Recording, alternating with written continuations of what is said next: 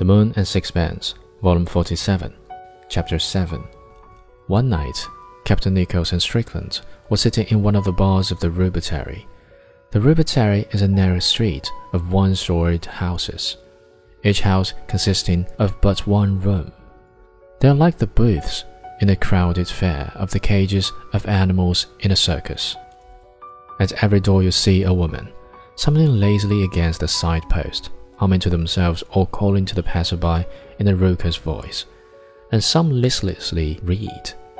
They are French, Italian, Spanish, Japanese, colored, some are fat and some are thin, and under the thick paint of their faces, the heavy smears on their eyebrows, and the scarlet of their lips, you see the lines of age and the scars of dissipation. Some wear black shifts and flesh colored stockings, some with curly hair dyed yellow, are dressed like to girls in short muslin frocks. Through the open door, you see a red tiled floor, a large wooden bed, and on a deal table, a ewer and a basin. A motley crowd saunters along the streets, lascars of a P&O.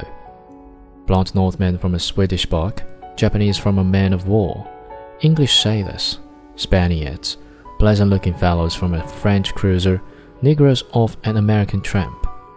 By day it is merely sordid, but at night, lit only by the lamps in the little huts, the street has a sinister beauty.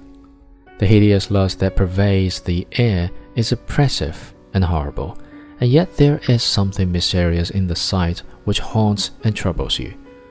You feel I know not what primitive force which repels and yet fascinates you. Here all the distances of civilization are swept away, and you feel that men are face to face with a somber reality. There is an atmosphere that is at once intense and tragic.